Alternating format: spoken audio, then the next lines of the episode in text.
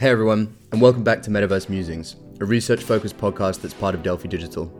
Together, we'll explore the foundations of what many believe to be the internet's successor, a virtual extension of the natural world where most of us will eventually live, work, and play.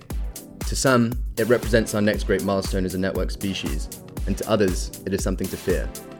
With our guests, we explore the technology, philosophy, and culture of this brave new world. If you're not yet subscribed to the Delphi Research Portal, then I fear for your soul. You're missing out on the most incisive analysis that the digital asset space has to offer. Seriously, check it out. As a reminder to the DGens out there, nothing said on this podcast is solicitation to buy or sell any security or token or to make any financial decisions. Once again, this is not financial advice.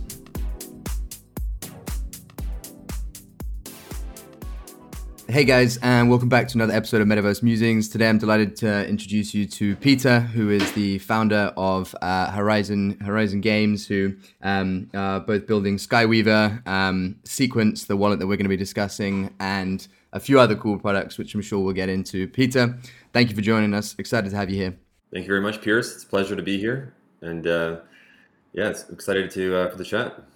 Yeah, could you um could you start us off with a sort of a general introduction for yourself, a bit about your background and kind of um you know the, your journey into crypto? For me, I've been a, a lifelong programmer and uh, and builder. Um, you know, software to me is is very much so an art form um, and a way to express and connect with kind of the entire world, right from my my seat here. Um, you know, very passionate about making products, things that are really innovative and really never been done. As we kind of you know, I'm kind of growing up on the internet. So kind of started on a computer when I was five because of video games. I uh, got pulled into that. Um, you know, back in the DOS world. So a little bit older than yourself, not not a dinosaur or anything like that, but you know, just got got a few more years. Um, and yeah, so kind of started on that and just really got sucked into. Then I got the internet at home, dial up, crazy shit, you know, and then got sucked in. Never and never left it. Never been out of the the metaverse since I was 13 years old, you could say, right? Um, love programming, love making things. Just again, back to kind of art and um, yeah. So that's just kind of been some of my background. Also, um, obviously, I've been you know started companies very early on. I actually never had a job in my life. I've always kind of started projects in, in different regards. I had uh, prior to Horizon, I had two companies beforehand which did really well and built them in a lot of learnings and a lot of cool products and a lot of cool things. You could you know Google it. Um, not you know we'll focus on crypto. Um, also, I've been you know kind of self-taught, but also classically trained in software engineering, whatever. Um, but I, am very passionate about open source uh, technologies. I've always been passionate, even since in my teens. Um, I just love the idea. Again, back to the art. I think it's kind of the state of the art of the world in collaboration of making things, doing really cool, uh, cool works. So um, yeah, just always loved that. And so I was, you know, so I've built a lot of infra- like in my prior prior roles. I was the CTO of these companies. Um, I also, along the way, I always searched out like good architectures and system design. I was, you know, spent a lot of my time thinking about system design since architecture. Sorry for this long story. Um, it's a really big question you asked me. Um, and so, yeah, I, I, mean, you could look at some of my works on my GitHub. I'm really proud of it. I spent years in, into it. Uh, one project called Chi, uh, yeah, CHI Chi. Um, it's a Go middle microservice for uh, writing API servers in, in the Go world. It's, it's, it's quite popular, has 11,000 stars anyways, really well tuned, really cool. Used by like Cloudflare, Heroku 99designs. So I, I, love infrastructure, love open source. So naturally, going to the crypto starter thing, um, you know, in, you know, I've been, a, you know, kind of, I'm from Toronto, so um, I've naturally heard of, you know, even, you know, pre Ethereum, I've heard of Ethereum and then Bitcoin. And so I was, um, you know, very interested in, in, when I heard of Bitcoin for the very first time, it might have been 2014. I, I don't remember around there or something. Um, but of course, the kind of this intersection of distributed systems, economics, and cryptography um, were really fascinating to me. Um, and also in during my, my teens and so forth, when looking at infrastructure, I was always very fascinated by distributed systems. Um, I just looked at them as kind of this this more organic, you know, structure of resilience that are that's like self self resilient, fault tolerant, highly available. As a, it's like kind of the holy grail of architectures. And so I was I always studied it, I always loved it, and I always wondered to myself like, why isn't there a greater purpose for this distributed system stuff? Like, why isn't the internet just like flooded with this stuff? You know? And and it's so when I first heard, as soon as I heard of Bitcoin, I was like, I knew it. I knew distributed systems had a superpower that was going to change the world. It was really important kind of recipe of the internet, and and, and here it is. So naturally, guess what I was going to do in my next company? Well, I wasn't thinking Bitcoin, but when Ethereum came around, um, I saw an opportunity to do something really interesting. So something really creative and the ability to kind of you know. So this was in, in when I had you know, anyways, I was very committed to my my prior company to get that all finished, but. Um, in 2017, in the summertime, I was um, I was looking at, um, you know, knowing that my next company was going to be in Web3. I mean, it, it hit all the boxes for me.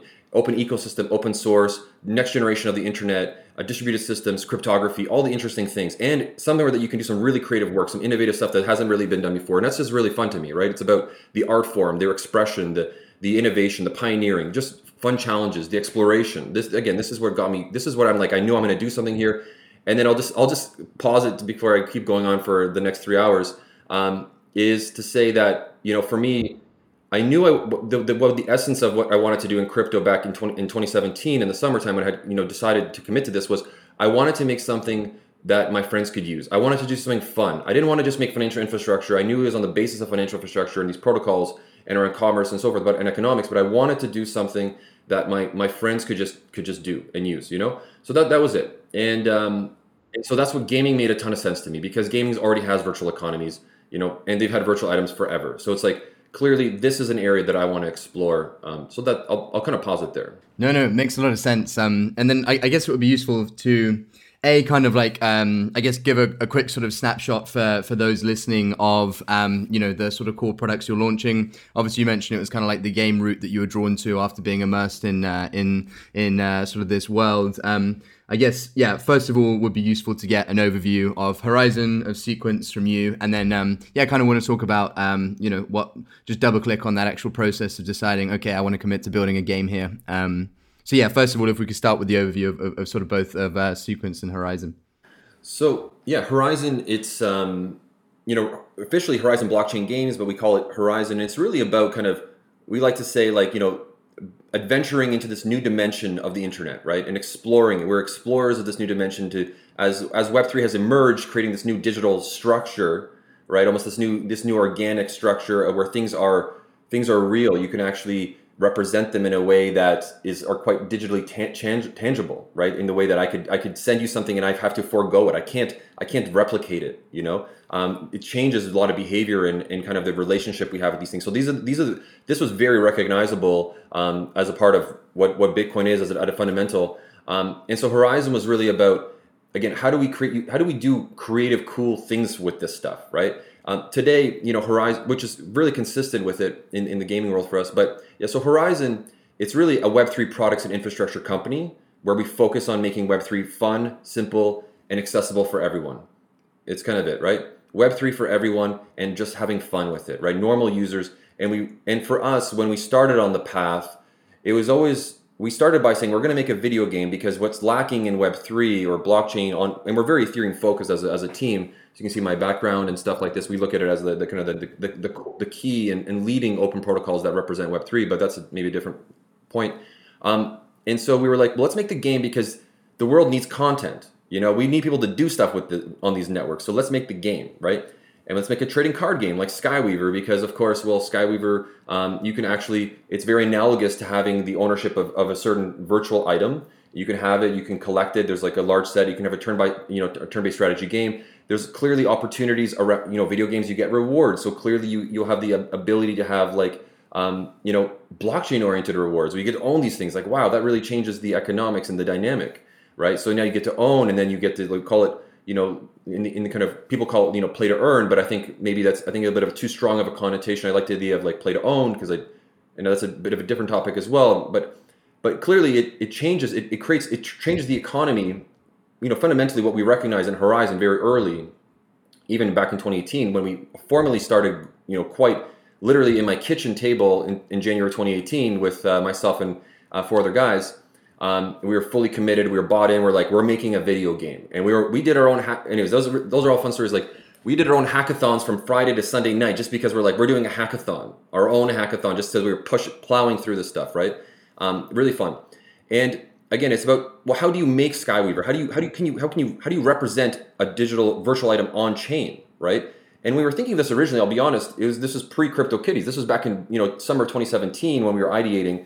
You know, so how do you tokenize a digital item? How do you what does gameplay mean, right? How should gameplay exist on a blockchain? Does it is the game should it be a smart contract, the game logic, or should it be off chain, or is it provably fair? Um, how do you make sure the game can can persist decentrally in a way that the economy is kind of um, you know, reliable. And then what does the economics look of a video game? Because now you're switching the economics from what would be not just a network, a closed network. You're turning it into an actual open economy that's kind of tethered and interoperable with the, these other big, you know, economies that have certain liquidity and different properties. But you know, you're this isn't. You don't want people to be like, this is a game all about money because that's the wrong message. The future of gaming is not money, right? The future of gaming is to have fun, just like the, the origins of gaming have been, right? But the, but it's certainly nothing wrong with owning and having ownership and having a deeper relationship with these worlds as we already have. So that's Skyweaver. And then I got to tell you, man, sequence where it comes from literally by February, we were sitting there when with Willie, my chief scientist. J- yeah, just before we dive into the sequence side of things, would love to just like, um,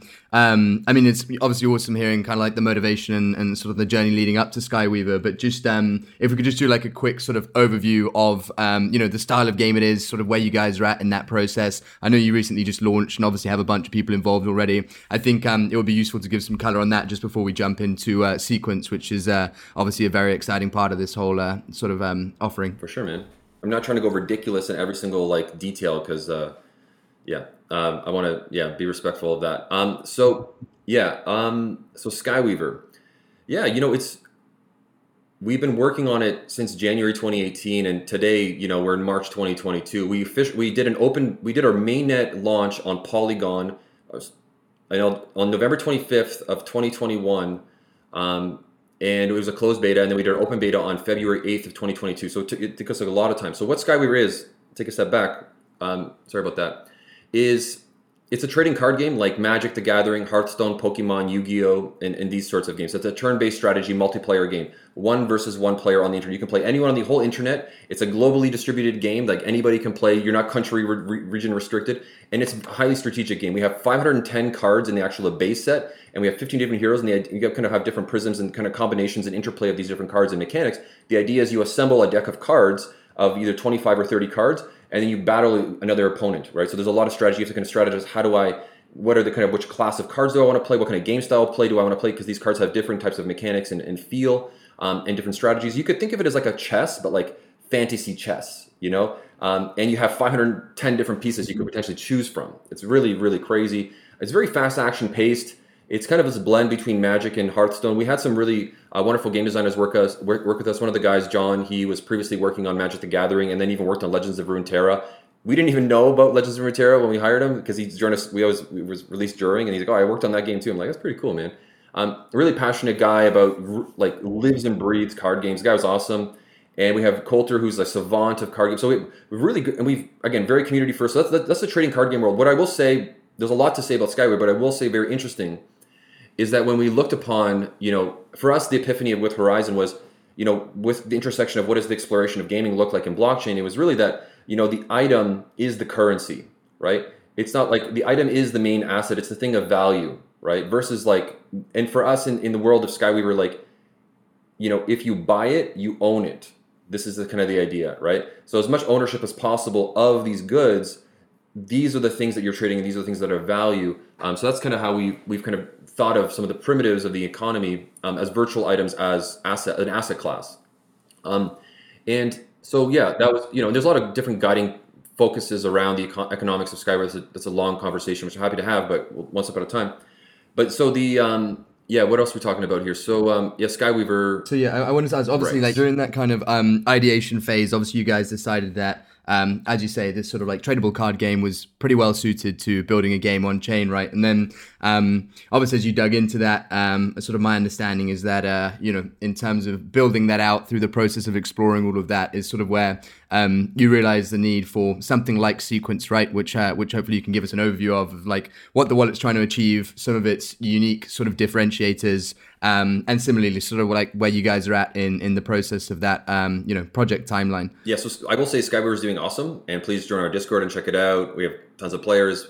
I will just finish off by saying it's it's been such a it's been such an inspiration to see the team's work. Obviously, we're all working really hard to see what's emerged through all the intention and all you know all, all the stamina, um, and and and really like it's uh, the game is very special. I mean, obviously, like we have players that are world champions of Hearthstone. We have world champions of Pokemon. We have world champions of we have guys who are some of the best Magic the Gathering players today right now, saying they're playing more Skyweaver than they are Magic.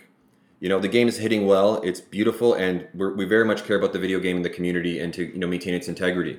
Um, I will just say before I go on to the sequence thing, I want to just also give a shout out, of course, to my team who, who helped make it. Today, you know, when we started the company, it was me and four dudes, um, and my wife who's helping us as well. She's always supporting us, no doubt, uh, to this day. Um, you know, yeah. So like um, now we're 45 people across 15 countries. Now we are Canadian kind of bait. We're a Canadian company, Canadian based, but we're across we're across 15 countries. It's just super amazing. It's a, a we've always been distributed, always part of open source ecosystem. In terms of back to the sequence thread, sorry, a little bit, a little bit of a tangent there. I Just wanted to kind of add a little bit of color. I think it's very cool. Um, so, like I was saying, was we started Skyweaver in January 2018, but by February of 2018, the next month, we were li- literally saying like, this is a game we're not making just for crypto like experts. We're saying this is going to be a game that my friends can play. I have, a, I have a whole group of friends that are like obsessed with Magic. You know what I mean? And now they actually, some of them are playing Skyweaver, which is really cool. One of my best friends is absolutely obsessed with Skyway, which is, you know, a great testament. It makes me really happy. Um, anyways, so, anyways, so um, I was like, I want, and he doesn't know anything about crypto. This is his first crypto. You know, is, he's just getting into crypto now.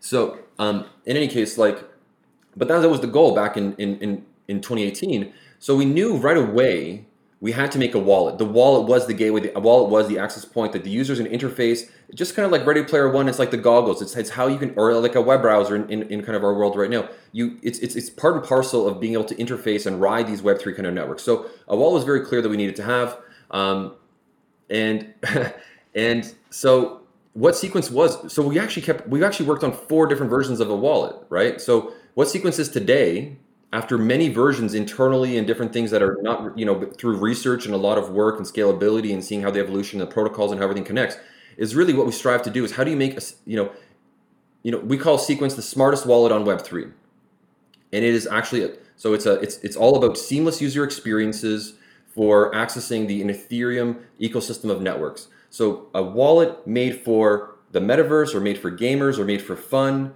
Um, you know, again, that's made for the casual user, but since we have coming from kind of the game use case, um, you know, it, it, it is it's kind of it's designed to be you know accessing all of these applications in a really pure and Web three way. Like we, it's a it's a self custodial, non custodial wallet, which is really special um, in that you can access the networks directly. You don't have to move it to like you know a trusted intermediary and then uh, so you can get scalability like a centralized exchange or something like this. No, you can you can use Web three proper, full Web three, right? And there's a lot of challenges on I can talk about you know what that sequence really focuses on, but I will say one of the differentiators. Yes, it's about seamless user experience. But one of the differentiators um, is about um, is that it's a smart contract based wallet. So the actual account type is is a smart contract.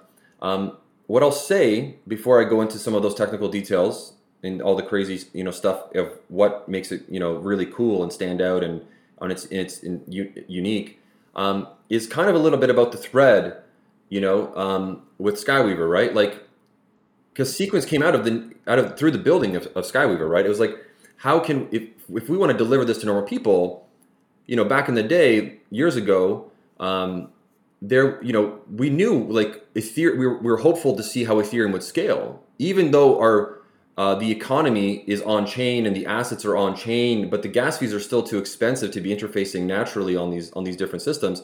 As we all come to realize very quickly, there was a lot of research around state channels and plasma and and um, side chains, and those were kind of the main things. And then we the world discovered optimistic rollups, and then there's zk rollups, um, which we you know we very quickly kind of realized, um, which was very exciting to us many years ago. But so we we were very focused around the kind of the so it's like where where do we even deploy this thing? So we again focusing on we, we very quickly kind of focused on polygon or matic at the time um, in terms of deploying our economy. We knew that was going to be a thing. So we could see that our wallet was going to it was going to be important that it was multi-chain right? The fact that our application had to be there we knew there had to be interoperability across these chains what was great to see of course was that there was a, a compatibility of these networks such that again the multi-chain ecosystem was was very obvious to us um, and the compatibility looking at like web3 as a set of protocols that are kind of being driven by you know the EVM and the, the Ethereum kind of nodes and JSON RPC endpoints and things like this, such that the tooling and the experiences could all be kind of in the contracts could all um, you know interoperate. And that would so we, we focused on Skyweaver there, and then we just th- thought about how do we you know yeah that was kind of it. And so why we eventually the other big. So, sorry, yeah, no, yeah, I, was, I, was, just going to ask. So, like, um, you know, when you're talking about the sort of multi-chain approach and seeing that there was this, um, you know, network of compatible sort of protocols and stuff, there, I assume you're just talking about sort of EVM compatibility, right? Because already you're on sort of Polygon. I think, um, maybe if you could touch upon some of the other scalability solutions that you guys either have sort of live or in production, um, and then I just want to double tick, uh, double click before we go deeper on some of the high level functionality, like you know the social sign on, the NFT support, etc. So yeah, if we could start about where you're at in terms of um, those multiple chains that you currently have integrated, and then just uh, yeah, do some sort of high level overview of some of the functionality unlocked. The approach we're taking is to find like a fully integrated system that will solve across many different kind of facets of an issue. One of those issues, of course, is scalability, interoperability. Um, we we do fo- when we say multi-chain is true, it is really like homogeneous multi-chain because we're very focused on the Ethereum compatible set of networks. So of course, Ethereum mainnet proper, all the various you know test nets on Ethereum, and uh, we're also very you know focused on Polygon. Um, we've been really like using Polygon as, as an amazing, it's a fantastic network, fantastic team where we have Skyweaver deployed. Um, it just so happens like it's, it's a really incredibly growing, well growing ecosystem.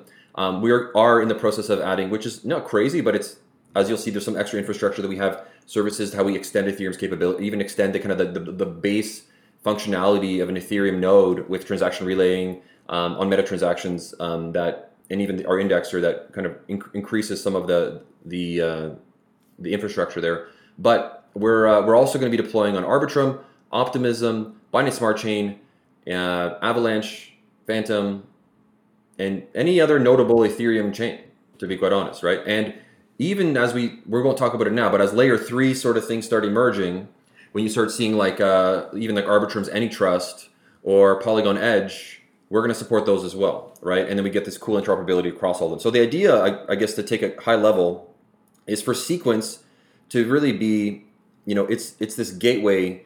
It's like it's it's it's just like internet, right? It's like you're not you're not thinking about like uh, like what what website what server of website am I on? I better change my network to like Cloudflare or something like this if I'm on a, going on a website. It's weird, right? I'm just going to the website, right? I'm just going to the DApp. I just want to do the thing, right?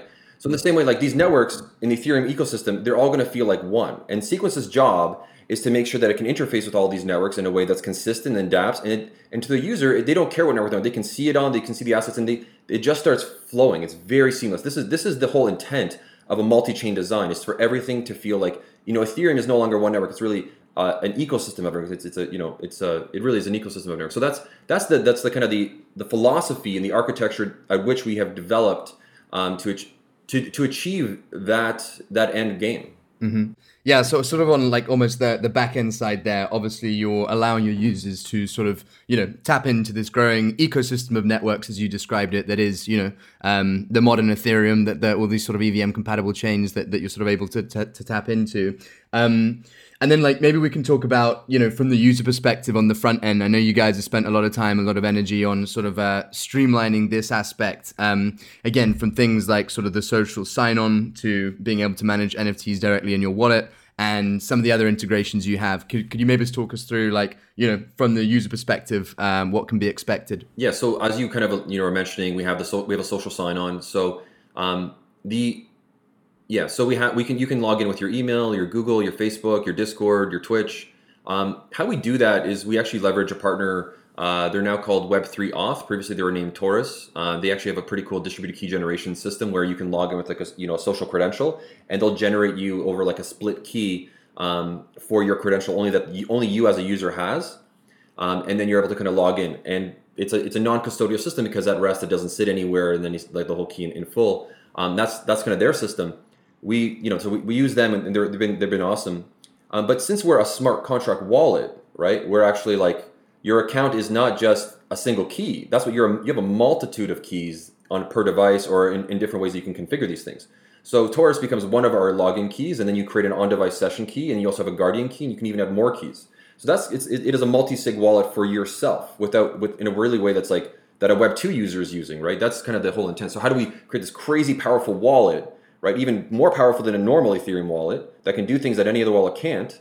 Um, it's multi-key, it's more secure, and you have better recovery, um, and it's easier to use, and it's non-custodial, right? It's like all these things that are like that's what it is about, right? So you have the social login. What's also we're, we are adding, we don't presently have it, but we are going to be adding like for the pro users the ability to log in with like a private key, so you don't have to use a social credential if you don't want. You want to go full private key proper. You're still going to create a smart wallet. You can you can kind of manage your own keys or you know have different devices and so forth, but you don't need to use a social credential. You can kind of log in um, with by just through the session key essentially. So that's kind of like more MetaMask style. So you know if you're you know DeFi degen, you know, or you want to go full privacy, a little bit more privacy on that, you know, stuff like this. Um, so the login is really key. Um, yeah, it's gonna be pretty. Which it's, it's we're really excited. We have, we have a great roadmap as well. Um, other you know things that are like I'll just mention. So you, the other cool thing about the Sequence wallet is it integrates kind of like so it's Web three, but it integrates kind of like a PayPal or like a Stripe, right? You can like drop an SDK in and you can like you know run a few commands and the thing pops up with great with good security and actually offering the kind of the ability for your DApp your application to start using the Web three different set of sets of networks, right? So whereas PayPal, you're using like you know fiat. How do I inter? But now you can suddenly start doing in full all Web three things. So that's pretty cool. Um, so maintaining the full fidelity of what MetaMask can do, we can do as well. Now we have a but so you can and yet the user from the user perspective, they don't have to install anything. They can just show up like if you try Skyweaver. But although and you can use that, and since it's Sequence is web based, you can also go to sequence.app. You can use it directly. You can log in one place and then have this other kind of application that gets connected. Um, since it's using web technologies, it's again, it's pretty ubiquitous. It also works on mobile. It works on mobile like in full. You can just access it on your phone. If, if, an, if, you're, if, Sky, if an application like a DApp has integrated sequence in this way that I'm describing, it'll just automatically work on your phone, on Androids and iPhones. Like it'll just work like a PayPal or a Stripe. It just just happens. Yet it's not custodial or it's self custodial to the user, and it just and it just runs on across all these different contracts across all the uh, uh, across all these different networks, which is pretty cool. And then on the other side, we also have a Chrome extension because what if a DApp hasn't specifically made the sequence integration? Well, in that case um, well, you could. We are going to be releasing a Sequence mobile app, so you could go and kind of ride those things. But or you can download, install the Chrome extension, uh, which Pano functions exactly like MetaMask, using the exact same kind of interface, and then you're able to kind of go and uh, you know do your thing, right? connect the wallet and then start executing transactions, signing messages, and so forth. Um, part of things I'll say that, yeah, uh, and there's so that's it. And the other thing that we really focused on is looking at all the pro the classical problems of the user experience, the user journey as they enter Web3 in, in a traditional sense, and just knocking them down, right? And just take, taking care of them to make sure that uh, you know users don't don't hit these these problems. Absolutely, yeah. And then like um, you know the other aspect of it that I really love is like you know you pull up your wallet, you see your Matic sitting there, your Ethereum sitting there across each chain, and then you can see on a per game basis your entire you know game specific inventory basically right? You can see all of your nfts in that interface. Um, i know you guys have spent a lot of time around sort of um, you know erc 1155 stuff working on the the Niftyswap functionality. So maybe you can talk to us a little bit about um, you know the unique functionality that you guys have pioneered in terms of having an integrated again inventory wallet experience where your items as well as your currencies sit. Um, yeah it would be great if you could give some color on that for sure, man. So um, yeah, think, thanks uh, thanks for asking all the good questions and directing me here because it, it, goes deep, man. The iceberg is, is deep. so um, yeah, so yeah, one thing that's pretty cool, Skyweaver, and like so okay, so something that really guides us and why we're so passionate about Web three is because it is like it is the web. We we do look at it upon as the truest form of the next generation and evolution of the internet, right? Which is just so cool, right? To be building into in the future, right? Um, and a part of that are open protocols, you know, and open standards, right? Standards really drive, um, you know, the exponential productivity of creators and applications and ecosystems that build around them, and and all the so they're, they're, they're very important. Um, so yeah, when we were obviously designing the Skyweaver, uh, Philippe Castonguay on our team, our director of product, awesome guy. He, you know, we were we were specking out literally what is the is the ERC 1155, and we were about to make a post on it when like like two days before he's like, oh dude, the guys from Enjin just made a open up a ticket about this. It sounds exactly what we're talking about. Our interface look the same. We're like, well, and well, there's but there's some nuances, you know. So like, I'm like, well, we're this is interoperability, man, standards. Let let's get in there. Let's let's start. Let's shape it. Let's do this. You know. So Philippe did that. He he did a great job. He made a great implementation of the 1155, which we use highly efficient. It's been years. You know, um, it's been audited a bunch of times. It's It's one of I would say it had the balance packing feature It makes it one of the most efficient, you know, on-chain uh, 1155 implementations out there. Obviously, it's been it's in use by Skyweaver. It's also in use by OpenSea. Actually, OpenSea has been using it as well. You can check their GitHub and see the fork and so forth. Um, but yeah, 1155 is really cool. Open standards are really cool. Just to zoom out a little bit, then, for those listening that might not be super in the weeds with it, I know you're um, very passionate on the technical side around this stuff. Maybe you could give us just a quick summary, um, you know, of you know ERC 721 versus 1155, just high level key differences, and why you guys have opted to lean into the 1155 side, especially with your own Skyweaver implementation. Yeah. So there's kind of, I guess there's like three, the token stuff. So there's like, we all know fungible tokens ERC20, then the non-fungible 721, one of a kind. And then really what there was a bit of a gap on was, well, like in the world of gaming, like in a Skyweaver card, like in the world of magic, like you don't have just like, like you have like a certain number of copies of a particular card, right? In gaming, it's very common. You might have ammunition or you know a, a sword or a gun or or a something, you know, or a card, and like you have a certain quantity. Um, and so that's really you can call it like a semi fungible asset. Um, and that's really where kind of like the 1155 kind of emerged out of that need. It's no surprise why Enjin was thinking the same thing, given their you know background in gaming as well. Um, and so what, what's what's interesting about it is that's pretty much it, right? What people do is instead of like having one of only one, well, you can have actually maybe have ten of it, or you can have a thousand, or you can have like a gazillion of it, or you maybe, or you could even in an 1155, you could say there's only one of it, right? There's a token identifier, and you can specify like you know the, so the ID of it, which represents that actual good, and then you can specify what's going to be the quantity of it and in the max kind of quantity, and, that, and that's and that and you can do, and there's a lot of efficiency, I will say in the 1155 because it's actually like a superset of the ERC20 and the 721, right? That's the that's why I always call it really the holy grail of token standards, and as other people have said so as well. Other blockchain ecosystems are even copying 1155 um, and referencing and even asking us for help on protocol design. But of course, we're not doing that because we're doing our thing. Um, but so where what I really love about the 1155 and maybe connecting it a little bit to, I think it's really well suited for gaming. I mean, obviously for like profile pictures and for art, I think one of ones make absolute sense. But you could still use 1155. But there's a purity, there's a little bit of an eco, there's a community behind the 721s. It makes a lot of sense. It's all good. Um, where 1155s, it's interesting when you start thinking about the markets around them especially that's why we kind of created Niftyswap and why we created our market marketplace in the first place. Like why we're making a third product is ridiculous. You know, it's because we wanted to again achieve the best, right? We wanted to achieve the best for Skyweaver, achieve the best for a wallet, achieve the best for our users. That's it, right? It's really that simple. Um, and so we had to make it. We had to make. And Niftyswap is two years old, right? It's built. It's, it's what's powering the the, the Skyweaver marketplace. And what it is, it's an 1155 liquidity based DEX. So it's an exchange for swapping 1155 type assets for like a base currency like USDC or ETH or whatever. An ERC20 for an 1155 type good. And what I'll say about 1155 is you can, what's cool is you have one contract that can have like a basket of lots of assets, right? Um, which is kind of cool. You, these, there's, there's, like kind of, that's what we call the multi-token standard. You can have multiple, anyways. So the Niftyswap is really cool because, um, yeah, you can actually, it's a, it's a fully decentralized DEX. It's more like Uniswap for 1155s um, in that you have the liquidities posted up on both sides of the market. So there's no order book based system. You actually kind of are just swapping across these currencies. Each each token ID has its own bonding curve essentially, has its own price. Has its, you can even be a liquidity provider. It has really interesting properties. I mean, you can generate one percent yield if you're a liquidity provider. Actually, even on the Skyweaver marketplace, that's kind of standard. It integrates the royalty um, uh, EIP. I forget the name. It's like I don't know if it's like 2978 or 71. I forget the exact royalty standard. Um, it, it has that's fully integrated as well, so that if you have if you are a creator um, of a good and your token contract, in RL55 does implement it, or if another token contract you know implements it, then your Niftyswap, you're actually going to be getting a royalty fee part of the actual swap, which is really cool. The liquidity party gets their money, um, and it just kind of works. And you have what's really nice about the Niftyswap and the combination of all this stuff is you have healthier. What I would say, and this is why we're really excited about Niftyswap. We're going to be pushing this thing in a big way. Um, is that it actually creates healthier markets. It help, it creates more it, because you have instant liquidity. You have price discovery, right? You know the price of an asset you know very well because it's on chain, right? And anyone can you can always sell that good if so long as you have because the liquidity is literally on chain. Now you don't know what price you're going to sell but you can always sell it. Um, and perhaps you, it's possible that it could be fully sold out as well. But I mean, yeah, that is a thing. Um, so yeah, very interesting kind of design space. And I so that's the 1155. That's some of the, the properties of Niftyswap.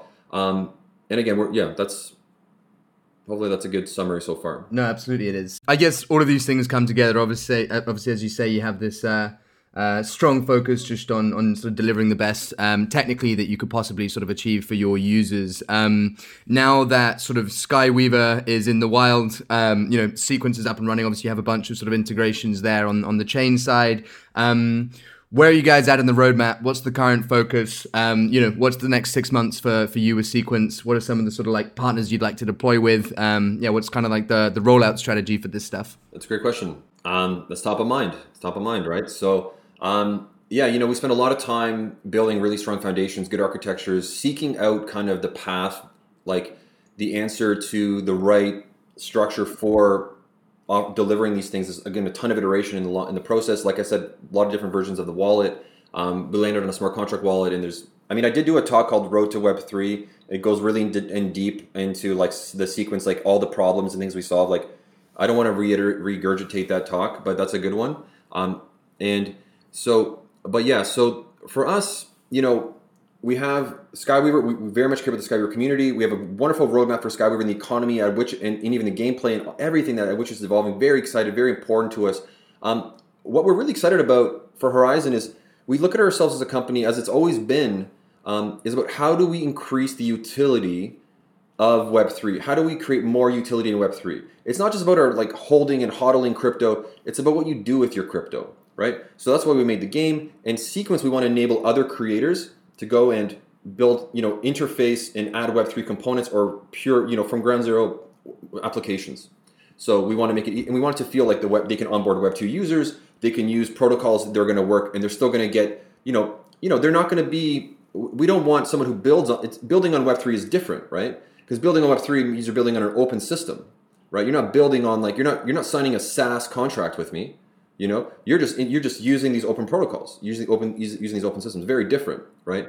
Um, which is very cool to explore that stuff. So we're excited to again to help these creators do that in a way that they can you know have it feel their own and they can and as it is and they can and they can have a full fidelity without compromising some of the complexities and the details of even having deep blockchain knowledge. What I would even go to the extent of saying that a lot of people or developers shouldn't even have to build their own smart contracts because there are so many um, standard library wonderful contracts out there that you can kind of plug and play that are well that are vetted that are used that are you know follow the specification of standards um, that have been you know uh, that have been used yeah that are again audited I said. Um, the things like OpenZeppelin or our contracts and, and a lot of other projects. Um, and yeah so for us it's like how do we let more developers in by simplifying even kind of some of the requirements around doing things um, on chain we do a lot of work around meta transactions um, in the relayer that we have that actually lets you um, do things like batching transactions, parallel transactions, gas, even not worrying about re- pricing of transactions. Um, you know, although it's incorporated, you can and you can have you can pay your, your fees in a lot of different combinations. So this is available to developers as well. This is the idea is we actually simplify the developer process while actually offering more power because they have to think about less things because this, the infrastructure takes care of it for them, right? Um, so that's pretty cool. Um, and as you alluded, we we also have the indexer. That's why you, when you pop into the the actual like we very you know when we when you pop into the wallet and you see all your assets right away, it's because we've actually are indexing the entire chain for with all the token metadata, and we have no token registry, which is really cool. So if you mint an asset from like from scratch right this second, you're gonna it's gonna show up in your wallet right away because we actually index it based on the standard, not based on the contract address, right? So it's really cool for that as well, and it's very efficient and, and it's, it's very very very special. Um, and we make that available for developers as well, so they can easily render different metadatas and stuff like this. You know, some of the docs are a little bit lacking on the index or the metadata part, but anyways, our roadmap is all about. Again, we're already. What's really cool is if you know if you're building for Ethereum, well, then you can already start using Sequence, right? Because we're just an Ethereum compatible wallet, right? We have a few SDKs, we have some cool docs, um, we have fiat on ramp built in. We actually have this really cool NFT checkout system we're, we're doing right now um, with Wyre. We're doing like some really crazy shit, I'll say. Um, and that's going to really help with liquidity. Some of the, you know, we're taking a lot of learnings, of course, like it's, it's literally, we're, we're dog fooding every single day. We're dog, every single day, like as we build Sky, we were to make it make a lot of money. I, I want to quickly double, double click on that part there around, um, you know, sort of your checkout experience as well. Like the guy, the, the way you guys are built um, over there, like as an example of what this functionality unlocks is your sort of almost e-commerce like checkout experience, right? Where you can literally like check all the assets you want to buy in a basket and then in a single transaction, as you say, you bundle them all and you're done. It's not like fucking around buying one one at a time on OpenSea, like all this terrible UX you see elsewhere. So like, yeah, just wanted to touch upon that because it's a really clean example of how all of this brilliant technical stuff you're describing comes together. Um, I also wanted to ask, obviously, look, you, you, you've um, you know, founded a bunch of companies um, in the Web two space. Obviously, you're well into the journey here. Uh, you've been a pretty major sort of open source contributor for a number of years now. Um, you know, beyond the problems you're solving, just more generally looking at the Ethereum landscape, and you know, you, you said you have this road to Web three talk. I haven't actually seen it. We'll check it in the show notes. You might you might cover some of this in here, but um, what do you see as some of the big architectural and technological obstacles um, that, if you weren't so dedicated to you know solving these problems here, you you might be working on? Which are some of the other pieces that you think need to fall into place before the true vision of you know the successor to the internet sort of comes to life? Yeah, wicked questions. And yeah, so I'll, I'll go through the first and second one. Um, dude, and you you so back to the first one about the marketplace. Yeah, you, so the e-commerce like experience of it, you, you really pinpointed the perfect place because it is really that very point that connects everything that requires everything to make it feel that way, right? It requires the wallet login, no problem. It requires meta transactions, gasless transactions. It requires not knowing how to, you know, trying to price a gas, you know, the, the gas limits of things. It requires not worrying about nonces, just firing, forgetting things. It requires, um, you know, Niftyswap because again, because on chain liquidity. Even though you could do you could do that same thing with like not Niftyswap, but Niftyswap even does make it even cooler because on the selling side, our e-commerce experience is the same on the selling side. You go on, the, you click sell, and go ding, ding, ding, ding, ding, ding, sell, boom, it's gone. You got your money. See ya. You know, really cool. And and so yeah, um, so some of that, and what's really cool also to say about Skyweaver, and this is this is exactly the intention we had set, right? That we actually were out there and saying like our market needs to feel like an e-commerce like experience. It needs to feel like an e-commerce store. It actually needs to feel better than e-commerce because you're getting a digital good. I don't have to wait for Amazon to ship it over to my house. I'm going to get it right now. You know, which is even even crazier, right? It's even better than Amazon right? And um, so, in any case, it's funny because you get it right away. Get it, you get your good or sell your good right away. Um, but so in how one of the things we wanted to do in Skyweaver was anybody. So we didn't. It's a free to play game, and the reason I'm suggesting I go back to Skyweaver is because again, I, because I care about it, but because also I think it's very. I think it's going to help other games as well or other other projects, which is that anybody can play um, and you don't have to be an Ethereum expert or have any knowledge of Ethereum. You don't even have to have any Ethereum in the first place or any Matic. You have to have no. You have to have any currency. You know, um, you don't have to prove your KYC or any of this this stuff because you know you're taking self custody of, your, of your your interactions.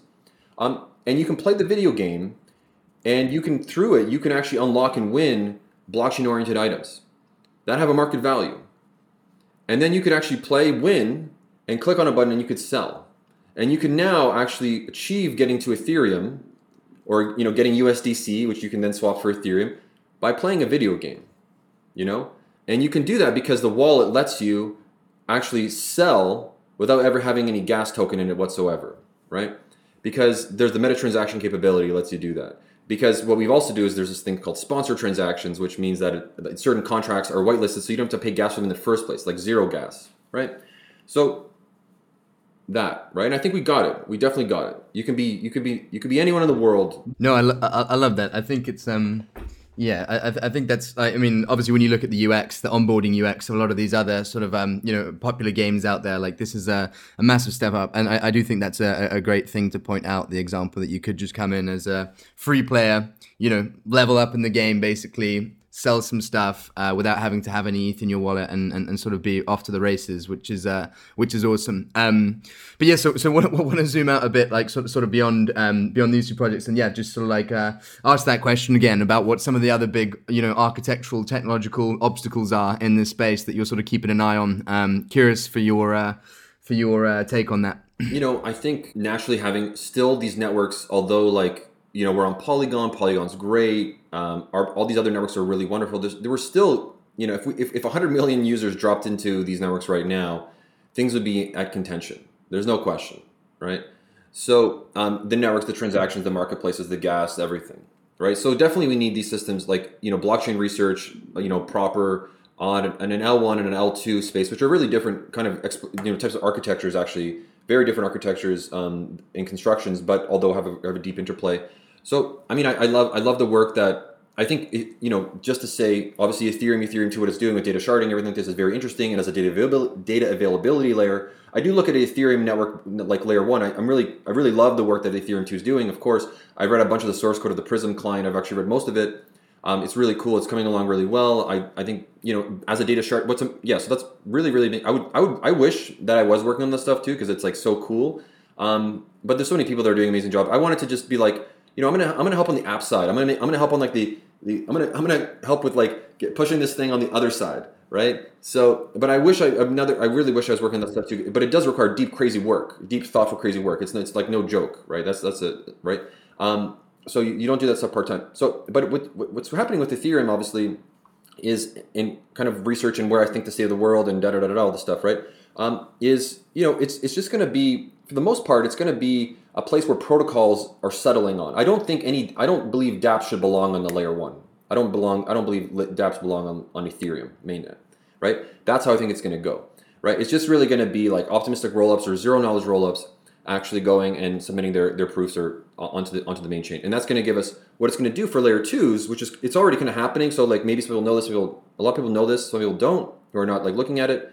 Um, but to a layer two, and Ethereum when when Ethereum two comes out with its data sharding, it's going to be like a multiplier. It's a gas multiplier. Suddenly you have like way more. Your throughput's going to go up go up by 64 times right? So whatever whatever the actual like network throughput is, then you get the sharding, and then you go you know 64 times because that's this really becomes like a data availability like in a network with like kind of a fraud uh, approving system potentially, right? Like adjudication system that can actually speak the same kind of virtual machine, which is really important. I don't think it's enough just to have like storage, you know. Um, but the layer twos are doing crazy cool work. Like obviously, I, am a big fan of Arbitrum. I'm a big fan of Optimism. Big fan of uh, Polygon. Polygon is a, is a you know is actually a layer one um, really, it's Ethereum compatible, but they're doing some really cool work with Polygon Edge. They, they, still have sufficient, you know, great network. They're doing really cool stuff with the Hermez protocol. Anyway, so back to just research, proper network infrastructure. So I'll just kind of say that there's what's amazing is it's so clear to everybody. This is an executional time. This is not a this is not a discovery time. Right? This is not a time like three years ago when everyone was looking for the right architecture and construction. This is very well determined. It's being really well done, created right now. It's entirely the path is forward. Um, so that's that's where that is, and that's why. And I do look at it as like there's a lot of change, a lot of different networks. I think there will be even situations. I mean, in terms of next steps that I think, I think it makes a lot of sense for this idea of like a layer three, and a layer three would be essentially where an application, even such as like a Skyweaver, would actually operate on its own blockchain. You know, because we want to maybe we maybe Skyweaver itself has 100 million users. You know, there's an app, and they really want to be able to just kind of not have any like other applications come in and do kind of like unfor- like you know call it a um, naive economic that gets botted or something and starts skyrocketing. Like there's always going to be gas in because there has to be. It's kind of a protection system, right? Um, but it's still going to have really high throughput on these different systems. But you still kind of need to uh, impart that. So a layer three would be you know a dedicated up you know a, kind of a an application chain or maybe even for a small ecosystem of different you know like Skyweaver's ecosystem, right? Um, and the idea is though, just in the same way that the layer two is secured by the layer one, the layer three would be secured by the layer two, right? Um, and of course, as you can imagine, it's really important we have interoperability, which is why it's really cool that we see all this bridging, all these, this great innovation happening in bridging um, with Hop Protocol, with Connext, with you know uh, company called Socket. I'm a really big fan of those guys. We actually have so- we're actually integrating Socket directly. We just released Skyweaver swap integration directly inside of a sequence. Sorry, swap integration inside of uh, sequence, and we're integrating Sock so we can actually like instantly bridge and move assets really really easily across all the different chains. And then of course all that bridging work is going to start. And Socket's really cool because it actually it's an aggregator of bridges that you know uses Hop, uses Connext, uses other things. Um, and there's going to be lots of these guys. There's going to be so many of these projects in innovation in cross-chain messaging, and we're going to see like layer three is a part of that, and we're just it's all going to feel like one network, right? So I think cross-chain messaging again, back to that, and where we're seeing this is okay, more speed, more scalability, better constructions, easier tools, faster this, da da da da da, and more you know, more decentralization in certain things that are potentially kind of have somewhat centralization, and then we have the layer threes, and you know, and and then we're there. We're we're already here, you know. No, exciting, exciting. Um, I love to hear it. Um, want to head into the sort of closing questions now. Um, uh, one of the questions I wanted to ask you before we do go a bit more broad and, and not necessarily crypto explicitly if I were to ask you uh, what one thing that you wish you knew, like before starting your whole crypto journey, was that you wish you'd known before, um, what would it be? What comes to mind? Um, obviously, you've spent a lot of time in open source, which has parallels to this space. But yeah, what's the core learning which you mm-hmm. wish you had then? Well, I I would have bought way more Ethereum. I would have sold everything to buy Ethereum, obviously. But um, but yeah, no. Um, it's a good question. Um, I guess, yeah. What I wish I knew. Well, I mean, it take us a long time to build all this stuff, right? It was so that's one thing. I didn't realize how much work it was. You know, I thought I was going to make this. I thought it was going to be done in like a year or less.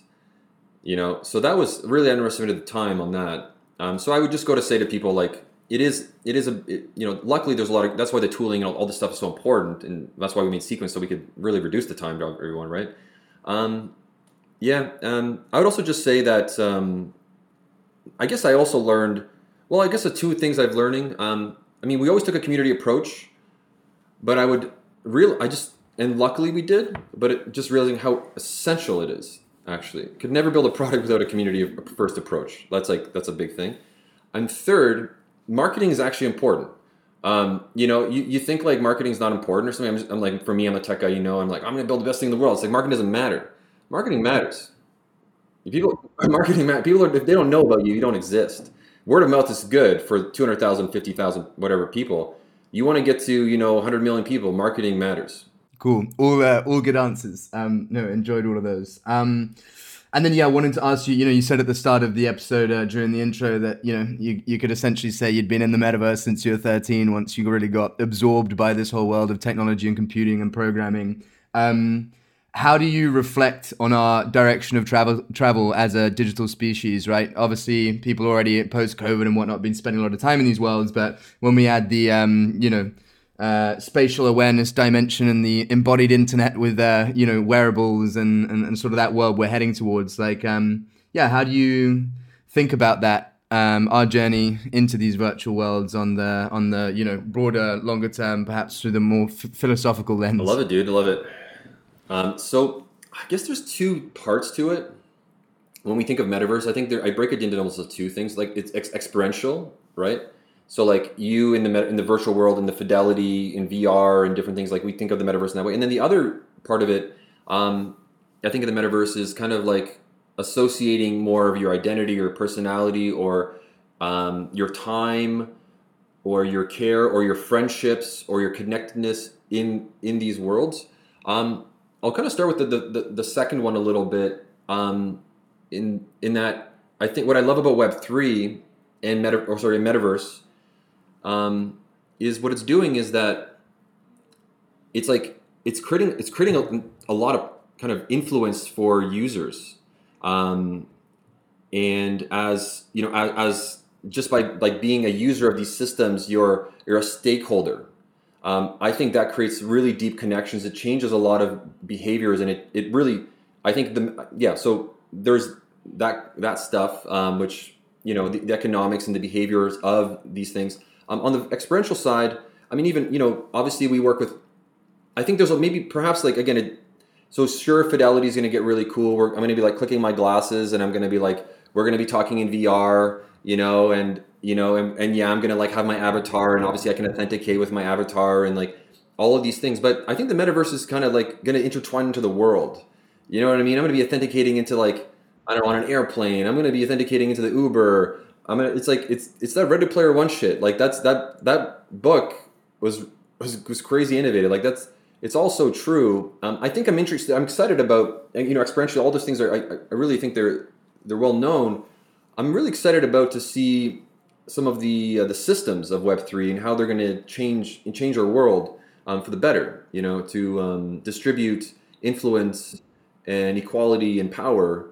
Um, you know, to to make it to make fairer fairer systems with with with better voice to the actual um, users and participants and yeah i also like the way you're framing it there just also talking about like the authentication aspect with um you know especially as the virtual realm sort of bleeds more into the natural world with augmented reality overlays and stuff. It's something I've been thinking about in terms of um, how easy it is to hijack an avatar, right? Like, I assume we're going to have to evolve towards this era of um, you know much stronger bio authentication. Obviously, we already have um, Face ID and iris stuff, but um, I did one of those DNA tests a while back, right? And you can actually export your autosomal data and like check it out. And I was like, dude, this is like the one one of the few codes that's completely unique to me, and I just like uploaded it in someone's fucking database. Like, um, it feels like that could all become dangerous one day, um, but exciting to think about.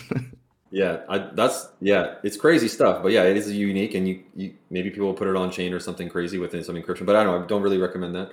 Um, yeah, yeah. But but yeah, it's uh, pretty pretty. No, it's it's it's really cool, man. It's um, yeah, everything is kind of the beginnings. These these this certainly new beginnings. Absolutely, absolutely. Um, yeah, heading into just uh, a few questions I'm curious about now. Um, what is the most impactful book you've ever read? I actually might say Seneca on the shortness of life. Interesting. Really, really interesting. I haven't read it. Um, I'm aware of it, um, but I think I will now. A lot of romance and philosophy. I don't. I, I love. I love philosophy. I love philosophy texts. I love. Uh, yeah, those are my favorites. Mm, awesome. Um, and then favorite video game ever, which is the one that's uh, stuck with you over the years. Hmm. Well, okay. Stuck with me over the years. Okay, it's good, dude. I've, I've since, dude. I've been playing a game called Subspace Continuum. It's, it was out. It came out in 1995. I play it to this day to this i mean i haven't played it for a few months i'm busy but i was playing it up like up until a couple months ago you know i always go back to it. I go come back in there and start flying if anyone plays continuum please message me i'll play continuum with you any day subspace continuum. Um, incredible incredible game. It, it's a bird's eye view it's a it's a it's like a 2d game. You're a spaceship flying around but incredible depth of mastery um, made by virgin interactive originally. I heard that the creator of that game actually went out to go make skype. I don't know if that's just like lore or that's true but I, that's what i heard. And the game was literally because when Virgin wasn't able to support it, someone actually the, the community rewrote it, ported it one for one identically with all protocols and all services. It lives to this day. It's an amazing game. Um, absolutely love it. There's like for what is a space? There's still leagues and squads, and I was like I was obsessed with it, man. I was like I was going to mastery levels, and to this day I go and I I slay some people. You know, like I'm telling you right now. So that's my game. Subspace Continuum. I'm looking this up right now. Dude, you got to play it. It's on Steam. It's free. Dude, I love that. I, I another another unique one I haven't heard before, but there you go. It was uh, first release. Well, it's created in '95 and first release on 30th of November '97. Very uh, very cool. I'll uh, I'll do some investigating. I'd be surprised if anyone out there in the in the in the in the void is playing it. Yeah. Okay. I'll I'll I'll, uh, explore. I'll install it on my PC. Um, and then uh, again might include a game, but perhaps beyond gaming. Um, if I were to ask you sort of what comes to mind when I ask you what the most impactful digital experience you've ever had is? Well, I mean, it's got to be the first time you get onto the internet, right? Mm. Like uh, the first time I had like internet access, it's like, you know, see you later, you know, see you tomorrow, and uh, that was it. That's cool. I love that. I love that. Um, yeah, I uh, it seems like a pretty pretty fun journey into into all the tech into all the you know very technical side of uh, of this world. It's uh, it seems like it's been good fun. But but in terms of a really cool just experience experiential thing, I really I was in Japan and I did this cool art museum thing. Um, I wish I remember the name, but it was this uh, most incredible like digitally like immersive experience with just pure lights on a that felt like I was in a cartoon and somewhere like an Alice in Wonderland. Um, like, unfortunately, I can't remember the name, but that was really impressive for me when I, I was I was happened that was a DevCon at the last DevCon. Um, just just really cool. Interesting, yeah. I um recently in London. I never ever leave my cave uh, usually, but um there was a Refik Anadol um sort of exhibition on at, at 180 Studios, and it was one of these sensory light shows. Like all different artists had just been given the you know um prescribed the idea of using sound and light and I don't know. Some of that stuff's pretty wild. Um, I don't know whether you're familiar with this guy's work. He he has a series called Machine Hallucinations, where he feeds super complex data sets. For example, 50 years of satellite imagery of the Earth, or all of our high resolution scans of Mars from Curiosity, into this wicked neural net that makes these beautiful, dynamic, like swirling patterns. And I love the idea of machines dreaming, which is like the whole you know concept behind his uh, his work. And so that was pretty cool. Um, but uh, maybe someone maybe someone listening knows the name of the of the one in Japan. I'm sure we had lots of folks at DevCon who who back then who will, will have been listening. But um, well, that's wicked, man. I'd love to see Machines Dreaming as well. That sounds super crazy cool. Yeah, I'll send you the link. I'll send you the link. Um, anyway, Peter, it's been a, a pleasure having you on. Um, just for those listening, where's the best place for them to follow along, keep tabs on on you and uh, and all the work Horizon's doing? Um, I guess yeah. I mean, you can follow me on Twitter at Peter K, and from there you can find you know Horizon games and um, various profiles of Horizon, Sequence, Skyweaver. Um, if you want to speak to me directly, I mean, you could DM me, but you can also come on Discord. We're, or myself and my team are we're highly active. You can come onto the Sequence Discord. You can come onto the Skyweaver Discord, and uh, you know, just come reach out anything you need. Awesome. Um, we'll we'll be sure to link all of that in the show notes. Peter, thank you once again for coming on. It's been a pleasure chatting, and uh, yeah, I'm sure we'll all follow along uh, for the exciting journey ahead for Horizon. Thank you, Piers. I really appreciate it, man. Appreciate you you uh, bringing us here. Absolutely. Have a good one, man. Hey everyone, thanks for listening to the podcast. If you enjoyed it, please support the show by hitting subscribe on your podcast app, writing a review, or sharing this episode on Twitter and even LinkedIn for the boomers. Stay tuned for the next episode, should be out soon.